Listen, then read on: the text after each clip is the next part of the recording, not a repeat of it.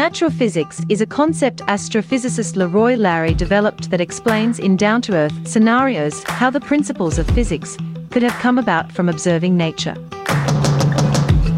Each episode begins with a scenario, followed by an example to illustrate the application of these principles in futuristic research at the frontiers of science, such as Leroy's astrophysics doctoral research at CINESPA, Center for Space Research, and then concludes with an exploration of how these same principles could have very well been used by ancient cultures and civilizations.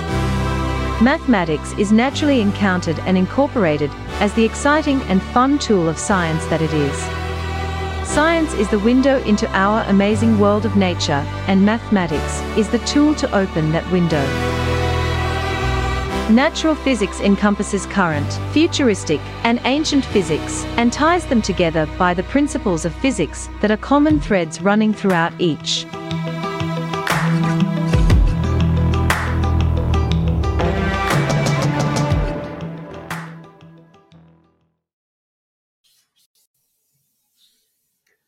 Greetings. I'm Leroy Larry, and welcome to Natural Physics, live from Costa Rica, as we continue rocking and rolling with the spheres. I hope everyone listening and viewing, I hope all is well and safe with you and your families. Um, I would like to start this show with a video that Mariela Bonilla an original member of the Fat Pack, right? That she made for us. Please enjoy. Hello, Natural Physics. I'm so happy to be here with you. I'm sorry I can't be live. I'm so sorry. But I'm so happy because we are in season 2, episode 3. Yes! Well, today I'm here at the beach in Playa del Coco. Let me show you. Wow, it's a beautiful place, right? And I want to let you know, here is where I usually come. And do you remember that sadly there was a, an earthquake in Haiti last August 14th? it was so sad but I want to let you know that even though the distance in August 13 I came here to this same place with my son as we usually come and I was scared I have to let you know I'm going to be honest I was scared because the sea was weird it was angry if I can say it this way. I didn't say nothing because I didn't want to to scare my son. And then while we we came closer, my son said, "What is going on here?" The the sea is weird. He thought the same as I did, and we stayed here for a while.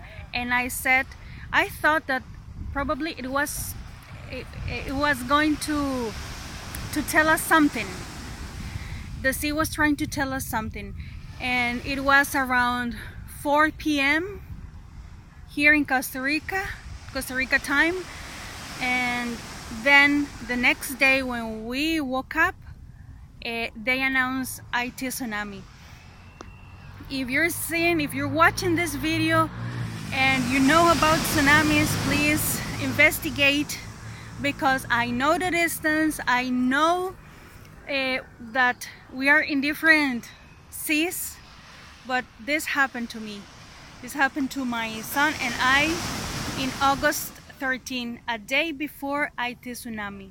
And I think it's important to mention it in this in this program. I hope you do enjoy because we're talking always about nature, about physics, and Please share and comment if you want. Thank you so much for being here. I hope to be able to be live with you soon. And but if not, I will be with you at least in short videos like this one. Thank you so much. Keep enjoying natural physics, and take a look again.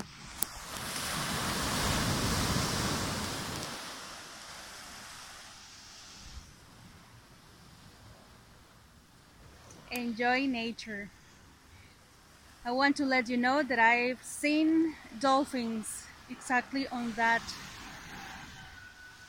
on that site. Goodbye. Wow. Thank you so much, Mariela. That that was beautiful. Yes. Serious. I mean, uh, hey, I, I had the opportunity to see dolphins when I was still living in Southern California at the beach. They're they're so magnificent. I mean, just the way they move, huh? Nature. Just magnificent. Nothing nothing human made. Technology, they're doing robots and all that that are hey, they move pretty good, but nothing substitutes for nature, right? Um and Mariela, I can't wait until you're able to join us live. Looking forward to it. But seriously, yes, until such time, thank you so much for taking the out of your time, out of your busy schedule to make these videos. Thank you so much, Mariela. Thank you very much. Um, and speaking of that tsunami, I had an experience. Uh, uh, Tears and I were still living in Southern California, and uh, there was a creek that went alongside of our building, uh, our apartment building, Ballona Creek, and the Ballona Creek wetlands. Oh, beautiful. Uh, Marina Del Rey. Uh, you had blue herons, um, cranes, just so beautiful. And um, when the tsunami occurred in Japan in 2011, you could see weird looking waves coming down the canal because Ballona Creek opens up into the ocean, into the Pacific Ocean. So, and these waves, they weren't normal looking waves. I mean, they really were not. Uh, they didn't look like waves that were just normally in the ocean. They didn't look like waves that boats might make as they pass by the shore. These waves looked angry like Mariela said when she talked about an angry sea. The energy was not right. It wasn't good energy. You could, I mean, it was really creepy and not a cool creepy either. This was a bad creepy where from our balcony, we could see these waves just going down the canal like they weren't supposed to be there. It was just so weird. And then to realize that we were seeing the effects of something that had happened all the way across the world in Japan. Isn't that unreal? And and what's even more unreal again is the energy. Yes, there were waves coming from the ocean, nature, energy, but it was not a good energy.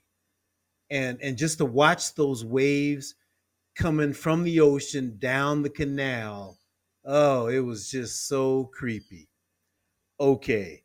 Um now I'm gonna play a video, and you know from season one, if I ever misspeak or have need to apologize for something, I will in a heartbeat. And last episode, I misspoke when I uh, called the name of the third actor in the Road to Morocco roadshow.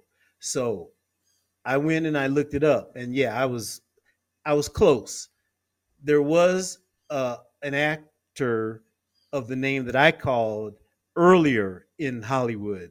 Um, I think from the 30s. These roadshow movies are from the 40s. And not only was there Road to Morocco, but there was Road to Bali, Road to Singapore. Hey, you know how Hollywood is. When they find a recipe that works, oh, they run it into the ground, don't they? and normally none of the sequels are as good as the original. I I know there's some where hey, Predator 2 is pretty good, right? Predator 1 was the bomb. Predator 2 is not bad, not bad at all. So there's not a whole lot of uh, oh, Star Trek. Star Trek 1 was good. I think Star Trek 2 is even better. And by the way, Wrath of Khan, right? And by the way, props to Captain Kirk, huh? Everybody, right? Captain Kirk this morning went up into space, right? I filmed it. I have film clippings that if we have time at the end, I'll show. But William Shatner went into the actual outer space. I mean, how cool is that that he got to do that? Okay, so uh, again, uh, this I'm going to show the clip, the trailer for Road to Morocco that I mentioned last episode. This is 1942. So think about it. World War II is going on. So I guess these shows, uh, I know I joked about Hollywood regurgitating a, a, a, recipe, but hey, think about it. These were these were escape, huh, from what was going on in the world, right? World War II was going on. Okay, um, Ray, if you would. Oh, so you'll see the name of the actor is Dorothy Lamour, not not uh um the the name that I mentioned. Uh Hedy Lamarr. Uh no. No. Uh, and they're both from different eras. Uh, Hedy Lamarr is from the 1930s, I think. Dorothy Lamour is from the 1940s. So, okay. So enjoy and you'll see where we got our uh, motivation for doing our little outtake. Okay, Ray, if you would, thank you.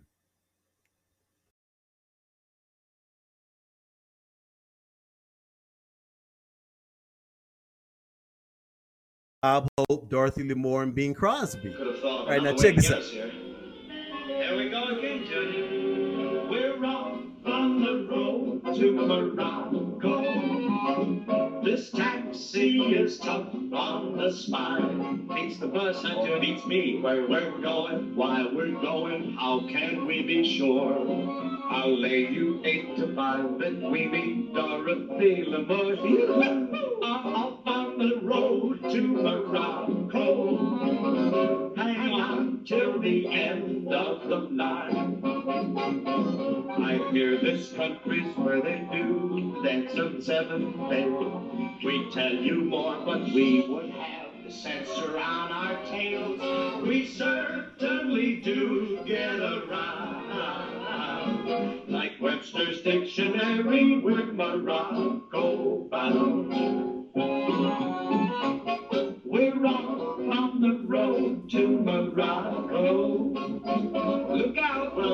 it away. Oh, Here we come. The many fires sleep on nails and saw their wives in half. It seems to me there should be easier ways to get a laugh. We're off on the road to Morocco, and somewhere I feel kind of numb. For any villains we may meet, we haven't any fear. Paramount will protect us cause we're signed for five more years. We certainly do get around. Like a complete set of Shakespeare that you buy at the corner bookstore for a dollar ninety-eight. We're Or like a volume of kind that you buy at the department store at Christmas time for your cousin Julia. We're Morocco.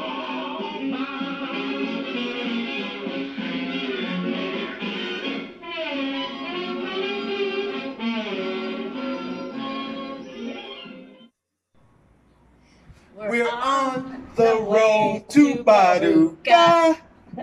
Baduga. Baduga. All right.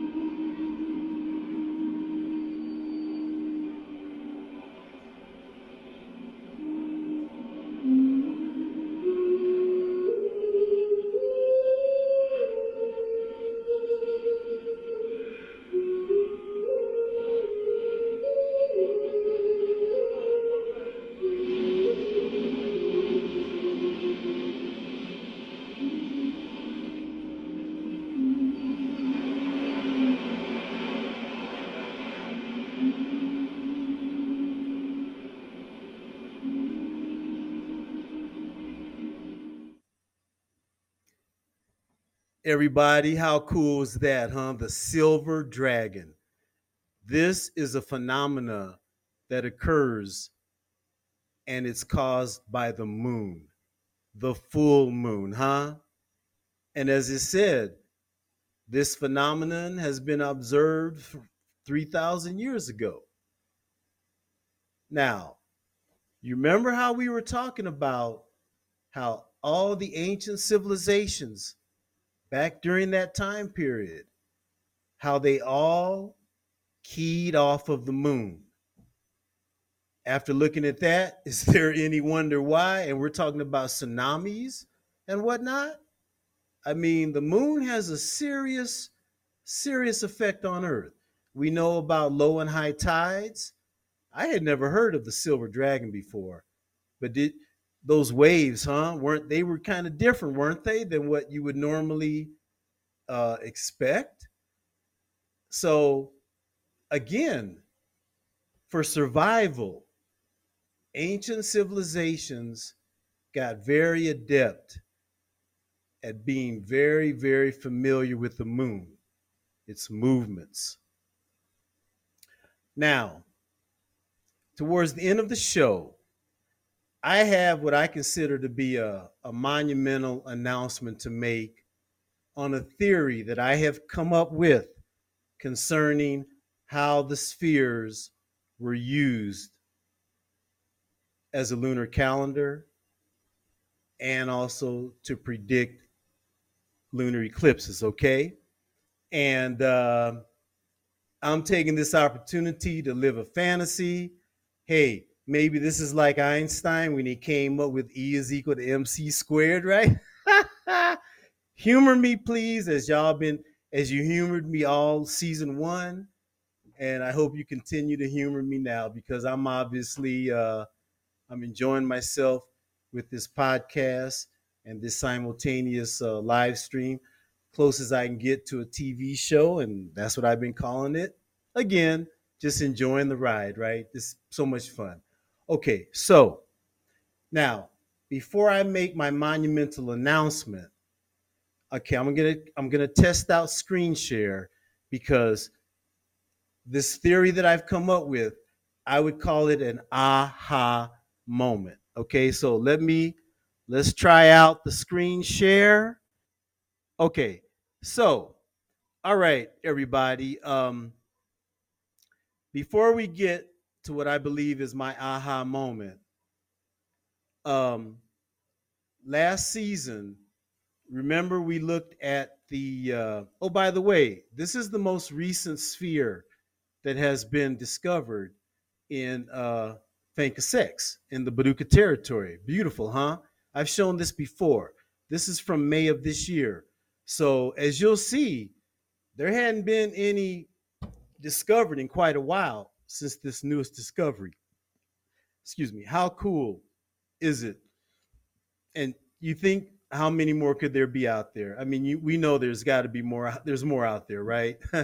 wow, unreal.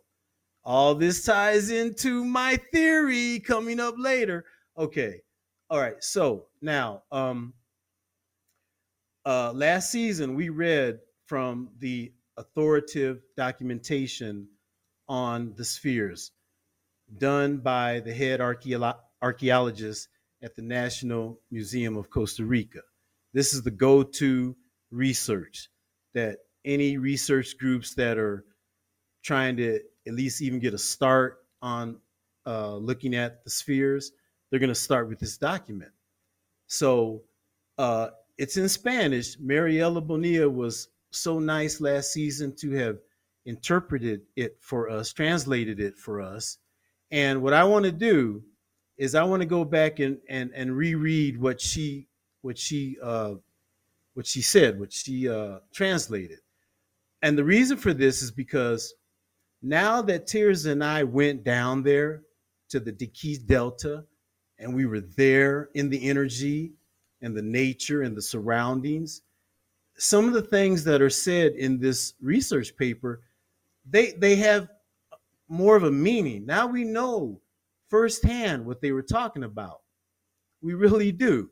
And by the way, if there's any archaeological site or or just anything in the world that you want to see, tour guide descriptions are great. They're awesome, but you need to go and see for yourself, okay? Only you can interpret for yourself what you see, the sounds of nature that you hear. I mean, you have awesome tourist descriptions that are written, but if you can, go there. Nothing beats a firsthand experience. Okay, so now um, what I want to do is I'm gonna read from the number one authority paper on the spheres and what's known in uh, the science community about the spheres, and not a lot, as we found out uh, last season. Not a lot when you think about all the other archaeological mysteries in the world. Surprisingly rare, the amount that has been written about the spheres. Okay, so I'm going to do my screen share. Bear with me, please. Okay, all right, here we go. All right, so this is the National Museum of Costa Rica, Department of Anthropology and History. And uh, I think everybody can see the screen. So this is from July of 2007, okay? Hey, that's 14 years ago, right? That's a long and and look at where it says uh by the way, Finca means farm. So right here, farm 6, this was in 2005. Hey, 16 years ago, right? And to my knowledge, nothing has been done since. I mean, in terms of serious uh, research. Okay, so let's get going. All right.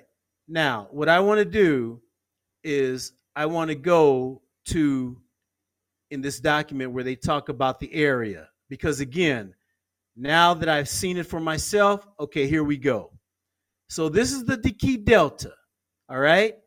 And there's four there's four main sites. We were our airbnb accommodations were there right there in Palmar Sur. I hope you can see my cursor. Uh ray let me know if not. Okay. So again the area where the spheres have been found thus far is 10 hectares. Now that amounts to one tenth of a kilometer. Let's do a little uh, a mind experiment. Okay, let's just say one kilometer is 10 city blocks. Excuse me. 10 city blocks, like 10 New York City blocks, right? Um, okay so one so okay so a square kilometer then would be 100 blocks right? If if we're saying that uh, one kilometer is 10 city blocks okay then a square kilometer is going to be 10 blocks times 10 blocks 100 blocks. So we have a square kilometer is 100 city blocks.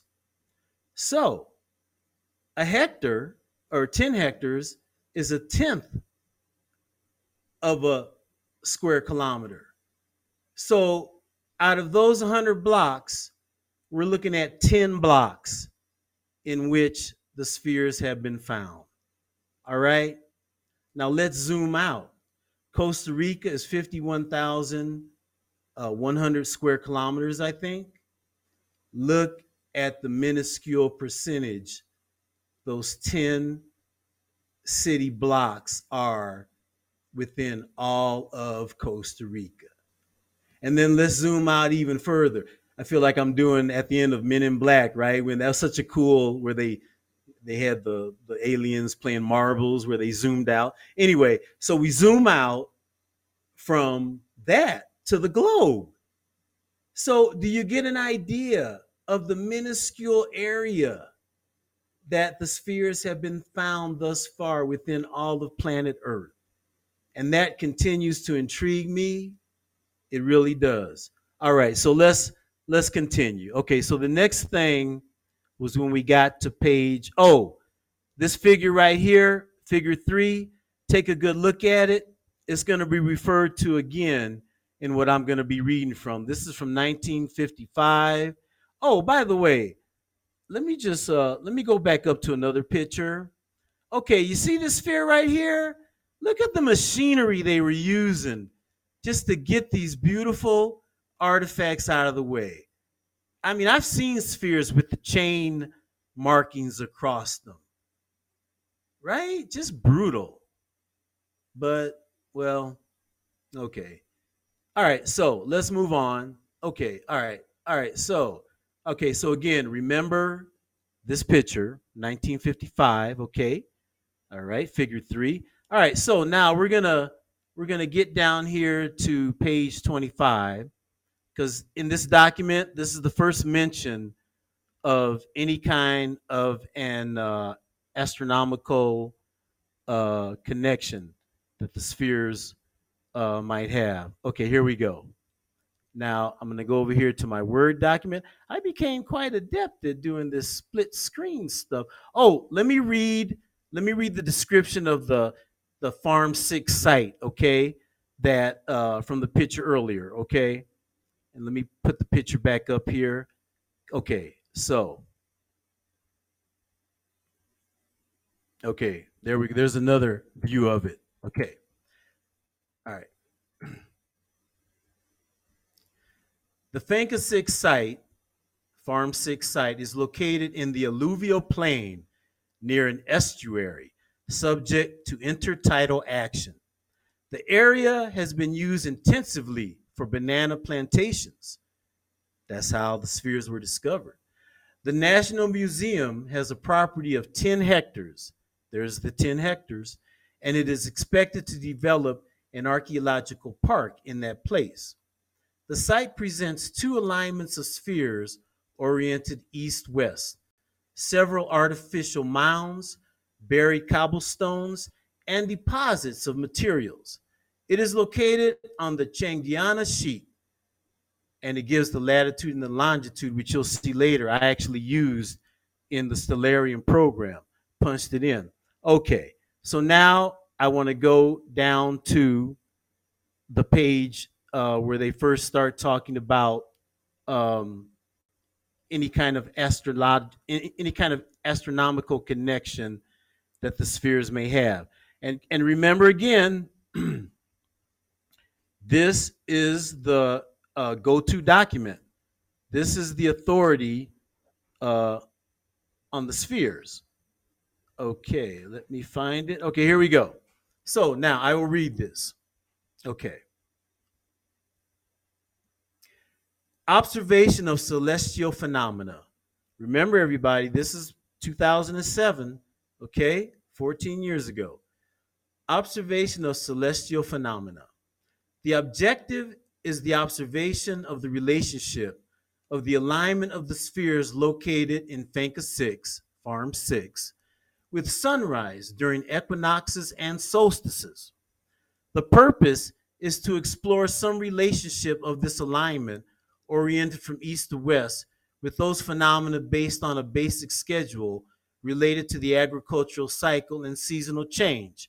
Okay, so now, now we're going to go down to page 88, which is the part of the document where they specifically talk about what is known so far astronomically in the scientific community okay this is this is all the archaeologists that are considered the um, um, the authorities okay so okay here we go all right and i'm gonna I'm not going to read too fast, but let's let's just get through this. I'm going to take a swig of water. Okay, here we go. a very close astronomical meaning of the spheres. the grouping of the spheres could represent the constellations, or they could be a sign of the sunrise or sunset during equinoxes or solstices. Those associations would be based on agricultural cycles and would constitute rudimentary calendars that, together with the other phenomena of nature, would indicate propitious moment, uh, basically a real good time for agricultural tasks, as well as social and religious activities. The alteration of the original site, or even worse, the total or partial removal of sets of spheres called astronomical gardens, have prevented further progress in this purpose.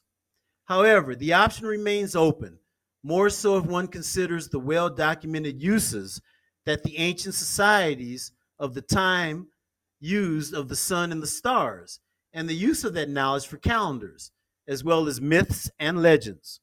Likewise, the observation of celestial phenomena still carried out by current indigenous groups such as the Bribri.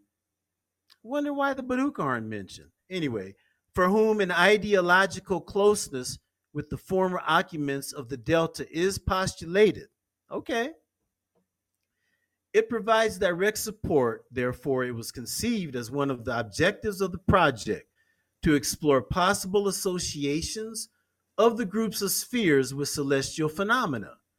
The recording of two alignments of spheres in situ, in situ, remember, some say tomato, some say tomato, at Farm 6, oriented from east to west. I everybody, I think those are the stars of the show, right? Those two spheres that are oriented east and west. And you saw the pictures that Tears and I took by those. And there's a rope in front of them, so you can't go in and touch them. But my goodness, that that that's those two. I guess they've never been re- removed from the ground, huh? They've just been left like that. Wow, so cool. Okay. The observations have been carried out for three years in a very restricted way. So the results are very brief, but they point to a huge potential for research. Here are some results. I'm going to go this through this kind of quick, okay? Just to give you an idea. Computer simulations using so there's this program called Starry Night Enthusiast 4.5. Not familiar with it. I use Stellarium, but hey, they they use this in their research. Uh, some simulations were performed by introducing the variable space and construction of time around 800. Uh, I say um, uh, AD ACE. We don't say AD or BC on this show. Instead of BC, we we say BCE before Common Era, and instead of saying AD, we say ACE after Common Era pretty much the same thing, but a little bit more scientific, based on more of a scientific reference frame. Okay, the relationship with the sun in particular, constellations were explored in search of possible relationships. So they're thinking that there's a correspondence between the spheres and the sun or some constellation.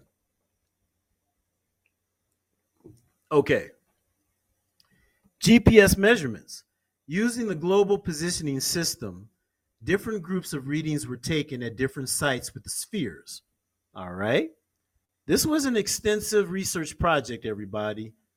This is the authority on it. Okay. Observations and photographic recording. Observations and photo shoots have been conducted, especially at Farm 6, at sunrise and sunset on the dates of equinoxes and solstices to record the relationship of the alignments with the horizon. On site measurements, the orientation of alignments and the height of the horizon have been measured to look for possible relationships between alignments, topographical features, and sunrise or specific constellations. Primary results. Field observations in this case usually take a lot of time. These have been mainly limited to Farm 6 and especially to the spring equinox in March 21st. Remember, this was written in 2007, so the spring equinox, excuse me, was on March 21st.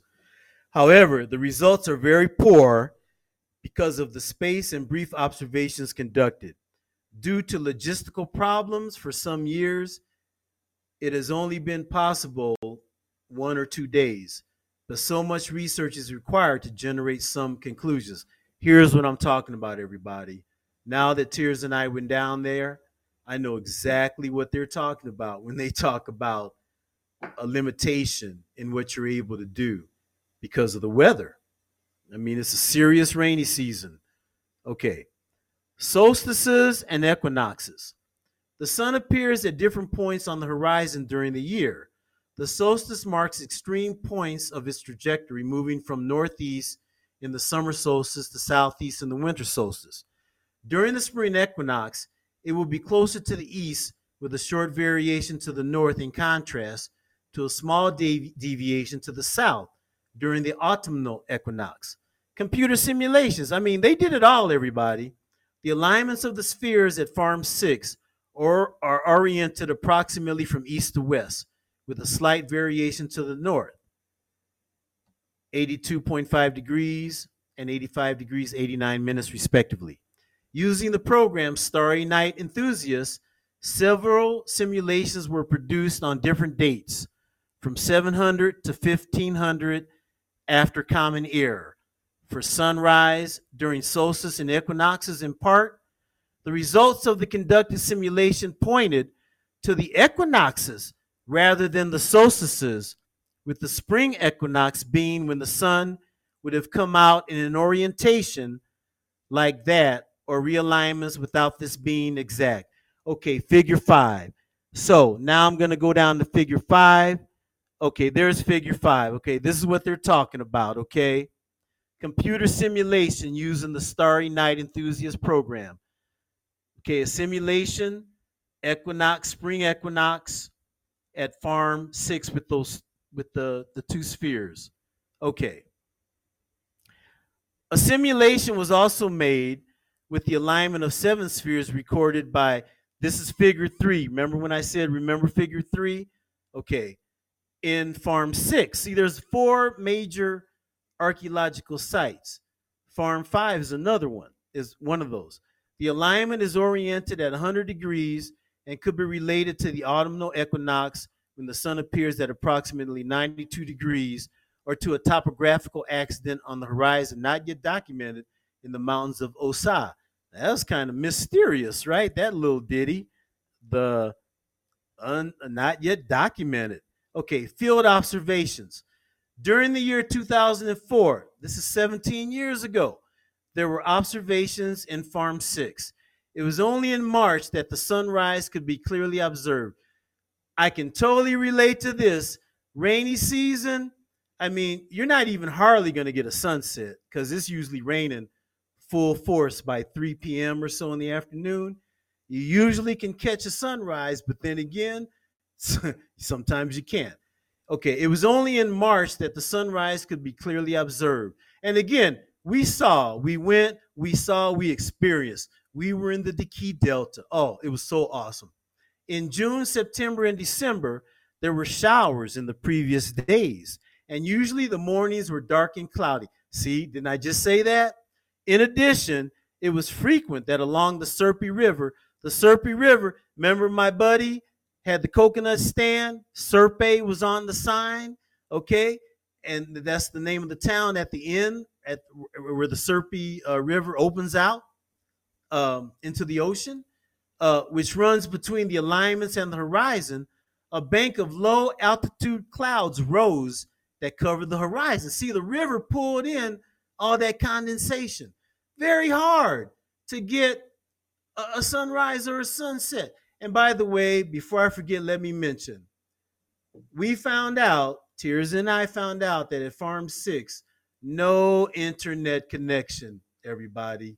Zero. In the museum, there was uh there was some Wi-Fi, very limited, but out at the actual archaeological site, archaeological site, nothing, honey. Zero, right? So we wouldn't have been able to to do a live broadcast from those two the stars of the show, the two and I don't want to take anything away from the other spheres or the other artifacts, okay? But hey, those two aligned spheres to the sunrise, equinox in the spring, pretty powerful, right? So, uh, but we wouldn't have been able to do a live broadcast from there anyway. And so we were very lucky that we did our broadcast on uh, fall equinox sunrise from the Park of the Spheres in Palmar Sur that had wireless, free wireless in the park. Hey, we, we really lucked out on that one. So all the filmage that you'll ever see of sunrise at those two spheres, they're not done live. So we would have been able to do it live. I guess we would have been the first in history to do so. Okay, let's continue. All right. All right. So uh okay, we stopped at figure 35. Okay. So now, uh, all right. Uh, okay. In addition, it was frequent that along the Sierpe River, which runs between the alignments and the horizon, a bank of low altitude clouds rose that covered the horizon. Okay. Sorry about re- that repetition. In any case, in this month, the sunrise came out as recorded in the simulation. So they were ruled out as possible associations. We suggest that the spring equinox would be the most likely date of some correlation since it, is the period of the year of greatest luminosity because it is the dry season. In the year 2005, 16 years ago, there were cloudiness conditions in 2006 and 2007. So, yeah, we're looking at almost 20 years ago, everybody. The sun came out with that deviation between 5 and 7 degrees, as seen in the simulation. Figure 36. So let's go down to figure 36, okay? So you can see what we're okay. See, there's the stars of the show, okay? The two spheres that are aligned east and west, okay? And this is the spring equinox, sunrise, 2004, 2005, 2006. This is where we wanted to film live from uh, two weeks ago. All right. Field out, uh, let's see. Okay. Okay. Uh, so they were ruled out as possible associations. Okay. Okay. Sorry about that. Okay, here we go. All right. The observations have not been as consistent as they should be. Some limitations have been for reasons of logistics, and distance has not been able to remain in the area during the days before and after the equinox to document the movement of the sun. Also, in some years, it has not been possible to be the exact date of the equinox, and the observation has been restrict, restricted to a single date. Weather has a weather has a lot to do with making these observations, and we experienced it, everybody. I mean, we experienced it firsthand. The alignments will coincide will coincide with the sun rise at some time of the year, which will be important to document and see other possible connections. This appearance may be related to, to some specific point on the horizon, which has not been recorded yet. A lot of observations that have not been able to do. Okay. They go on to talk about constellations where there could be a possible connection with constellations. Uh, everybody, again, you can you can pull this up, but there's some there's some things I want to get to, uh, so you can see. Uh, and and and what I want to do, I'm gonna close this. I want to open this up. Now, here's the photographs that were taken in 2004, 2005, 2006. All right. Now, I want to bring up the pictures. This is the first picture. Thank you, Ray, for letting me know everything is cool running, man. That's one of those Jamaican, I think one of the Jamaican uh, cool running, man. Okay. Okay, here's a picture of me in tears with the, the two stars of the show, right? Oriented East and West. So here's a current photograph, all right? Okay, and just to bring up a couple more. Uh, so again, remember this research document that I just read from, hey, it's from almost 20 years ago, but you can see the difference in the scenery, right? Now as compared to uh, 2004, 2005, 2006. Okay.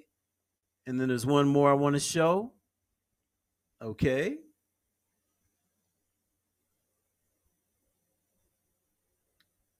Okay. All right. So All right, there we go. So I wanted to show those. All right. Okay, now what I want to do is I'm going to bring up Stellarium and I've punched in. Oh, by the way, before I forget, we have been invited to the inauguration of the Boruca Indigenous Community Museum in the Boruca Village. It's been closed for a while, but the director has invited our group, and, it, and I don't know if you remember, but our our trip, our expedition, was put on hold because of uh, of of uh, COVID, and and so and that's when Tears and I went ahead and did our road trip. But look at these beautiful pictures that were sent to me by the director of the of the Indigenous Museum. Look at this. Look at that. Look at the perfection, everybody. I mean, you just look in awe. You really do. I don't know if this is the same sphere that was recently discovered in May that I showed a picture of before, but look at that. I mean, seriously.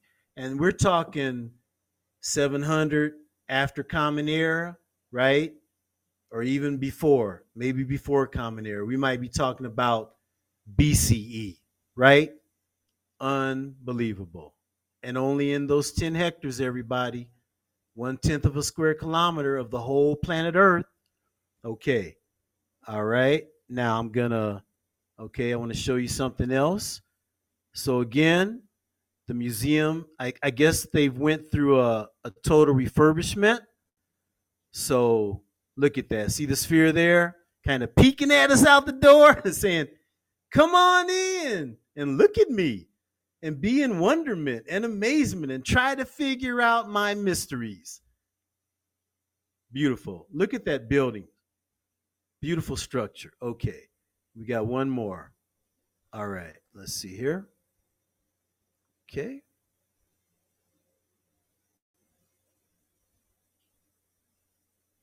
Look at that, everybody. Isn't that beautiful? I mean, just so beautiful. Just made of uh, of the native wood of the area. And that's what we saw when we were down there. Structures made out of the natural trees of the area, right? I mean, just beautiful, beautiful, beautiful. Okay. Now I want to go to Stellarium. And this may be the first time I may actually admit to having to go over a little bit, but okay. So now let's remember that according to the Borucas, the spheres were used as a lunar calendar to predict lunar eclipses. All right, now in the first, um, let me take a little swig of water. Okay, as you saw, the moon has quite an influence um, on the earth. So, uh, it was very important for all the ancient civilizations to to be very efficient at following the movements of the moon okay? And also now a lunar calendar keeps track of the phases of the moon. And you saw in that video of the silver dragon how when a full moon rolled out oh the silver dragon appeared right? Full moon. Okay so not only was the movement of the moon important, but also the phases of the moon. So, what I've done, you see here where I've punched in Finca 6. Okay, and if I go to my navigational pane, you can see where Fank Farm 6 is punched in, has that little red arrow that points we're at the archaeological site. Okay, so let's do this. Let's point to the east I fixed it so we can trace the path of the moon. Okay, let's let's do a little revisit. Excuse me. Now, the way to predict a lunar calendar, remember the, the two lunar nodes, which are basically the points where the path of the sun across the sky and the path of the moon across the sky cross. Okay? Remember that all the planets except for Pluto, they all orbit. I guess yeah, Pluto's not a planet anymore. Okay, we'll talk about that in a future episode. But all the planets orbit the sun in the elliptical plane. Okay, Pluto orbits the sun at a 17 degree angle outside of the elliptical plane. Excuse me. Okay, now as the Earth orbits the sun, the moon orbits the Earth at a five degree angle. So, what that means is that the moon crosses the elliptical plane twice in an orbit on the way around and on the way back. Okay? All right. And these two points are called lunar nodes.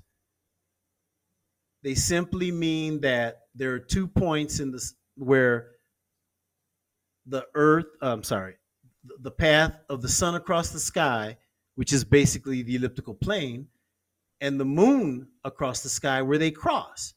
All right, now, so if you know the two points where the paths of the sun and the moon cross, all right, now what is a lunar eclipse?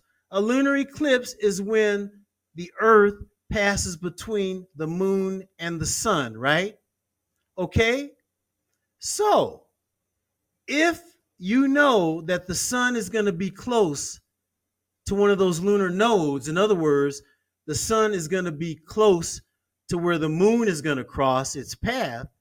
And if that time happens to be where the earth is going to be between the two, you got a very good possibility that you're going to have a lunar eclipse. You know, full moon. What does a full moon mean? Full moon means that the earth is between the sun and the moon. Now, on the other side of the coin, or flip side of the planet, uh, a solar eclipse is when the moon crosses between the earth and the sun. So, again, if you know if the sun is going to be close to one of those two lunar nodes at a point where you're going to have a new moon approaching, and what is a new moon? A new moon is when the moon is going to cross between the sun and the earth you got a very strong possibility that you're going to have a solar eclipse. So, back to our, our, our, our, lunar calendar and being able to predict a lunar eclipse. So, if you know to very high degree accuracy the path that the moon takes across the sky, and you know the phases of the moon, when is there going to be a full moon? When is there going to be a half moon, a new moon? and you know the path of the sun, you got a very good idea of being able to, being able to, to predict a lunar eclipse. So let me just roll this real quick. Um, so rat farm six, we're looking east. I got the path of the moon uh, traced out. So I just and, and you know what we're gonna do? We're gonna put this. Okay, uh, the spring equinox is March the 20th. So what we're gonna do, we're gonna go down, we're gonna go down here and we're gonna go up to date and time. So we're gonna set this at uh we're gonna set this at March. Okay. Uh okay, here we go. March. Oh, you know what? Uh, let me uh, hmm. Let me go back and do that. Sorry about that, everybody. Okay, so we're gonna do. Um, okay, I don't know. Okay, okay, here we go. Use the arrows, Leroy. Okay, March twentieth. Okay, let's use the right arrows. okay, March twentieth.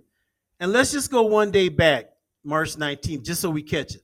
So basically, now we're going to say that we are on, and if you look, if you look, let me hide this. So now we are on March 19th.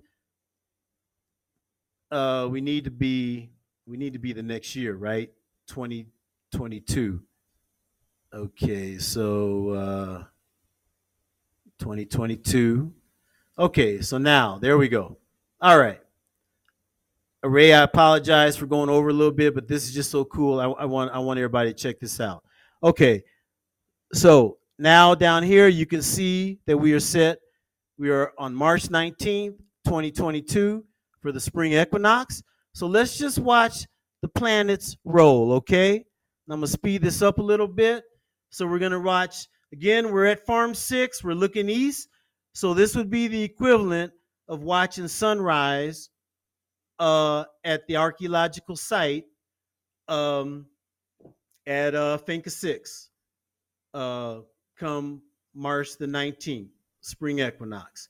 Okay, so all right, it's getting dark. Okay, all right, okay. So we got see we got sunset. Okay, the night before. See, I knew what I. Okay, the moon is coming up. All right. Okay, pretty cool, huh? And and let me say that because now we know that we can't broadcast live from Farm Six, there's really no reason uh, to go back for. I mean, now the energy um, is cool, and maybe we will go back just to be in the energy. But in terms of wanting to try to film sunrise, no, we're not going to try to do that because there's no internet and and hey, we were there. Okay, here comes the here comes the sun. All right. So there's the sun coming up. See the closest of the path between the sun and the moon. So again, uh if you keep track of the path of the moon and you can keep track it's not like you can look at the sun all day like you can the moon, right? See now we're on March 20th, so this is equinox. Uh 2022 spring equinox at the Farm 6 uh, archaeological site. Okay, let's just let it keep rolling. Ray, I'm gonna owe you for this, but let's just keep it rolling. But this is all a lead up, everybody, to my grand announcement, my aha moment, my theory. Maybe it'll be called the Roy Larry's Theory. Oh, and by the way, podcast. Okay, see, there's the moon coming up. Okay. All right. And uh yeah, looking east and those two spheres that are oriented east and west. And I got to tell you, when that research paper talked about the weather and how hard it was to get observations, oh, and if you watched last episode, you saw the jungle I trudged through to get to the beach. I mean, serious terrain, serious jungle, but you can understand why there's no internet. Okay, so, okay, we're to stop it there. I just wanted to show that. I wanted to demonstrate how easy it would be for uh, an ancient civilization to um, to keep track of uh, okay to keep track of the movements of the moon with respect to the sun okay and to know the two lunar nodes, right? To know when the paths of those two heavenly bodies crossed. And back in the uh, Middle Ages, Renaissance, they had an astronomer called Tycho Brahe who night after night sat and just noted the movements of of the planets that he could observe, right? I mean, voluminous books that just filled a room night after night, noting where Jupiter was, where the moon was, where Mars was, right? Now, his student, Kepler, was able to go through all that data and find a pattern. He found a pattern in all those voluminous books of data. He found a pattern.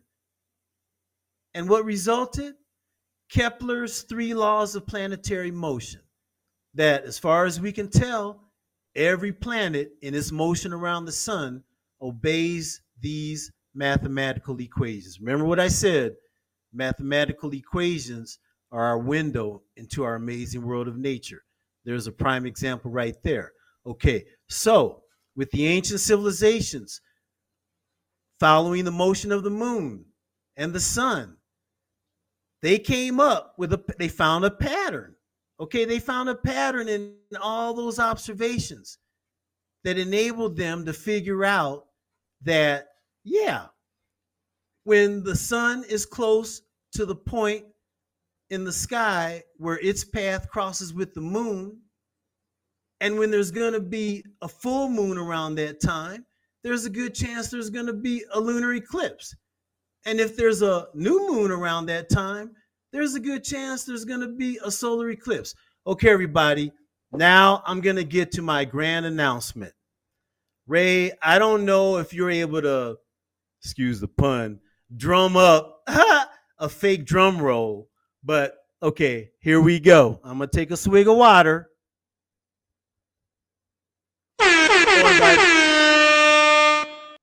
Well, now that will work. And uh, podcast listeners, again, if you just type in, you go to Google and type in LeroyLarry.com, L E R O Y L A R R Y.com, it brings up everything you would want to know or not want to know about natural physics, okay, and me and all that, okay? And you can look at all the recorded episodes, all of it, right? Okay, now the spheres have been theorized to have been used by the Boruca as a lunar calendar and are able to predict lunar eclipses. And a lunar calendar keeps track of the phases of the moon. Now, we know that it's very important to be able to keep track of the path of the moon across the sky. Ergo, the positions that the spheres were in originally. We'll never know now, will we? Because so many of them have been removed. But let's just say that their positions definitely correlated to the movements of the moon and with respect to the sun. They needed to know the path in the sky, the two lunar nodes where the two would cross, right? In order to predict a, a lunar eclipse. Now, how would you represent the phases of the moon with the spheres? Ray, can I have another of that? What that was, party horn or party booper? Whatever you call it. Everybody, this is my minute. This is okay. You ready? I mean, th- this could be world shaking, world changing. How would you represent the phases of the moon with a sphere. Okay. Now, obviously, a whole sphere, yeah, that could represent the full moon. Maybe if you use some kind of darks. I don't believe the Boruca would have painted their their objects, so I'm not going to say if you painted it black. But let's say they found uh, a, bo- a a rock black and you carved it. Okay, that could be a new moon, right? But let me ask you this: How would you represent a half moon? You're going to carve a half a sphere? And even more hard, a, crescent. How are you going to carve a crescent? Now, be it that we we we theorize that, that that that there was a plant or is a plant that exists where can soften stone, but even then, how are you going to represent the phases of the moon using a sphere? Here we go, everybody. Leroy Larry's theory of how the spheres were used to represent the phases of the moon. Oh, I like that. That was Twilight Zoney. Right on. Their size, everybody.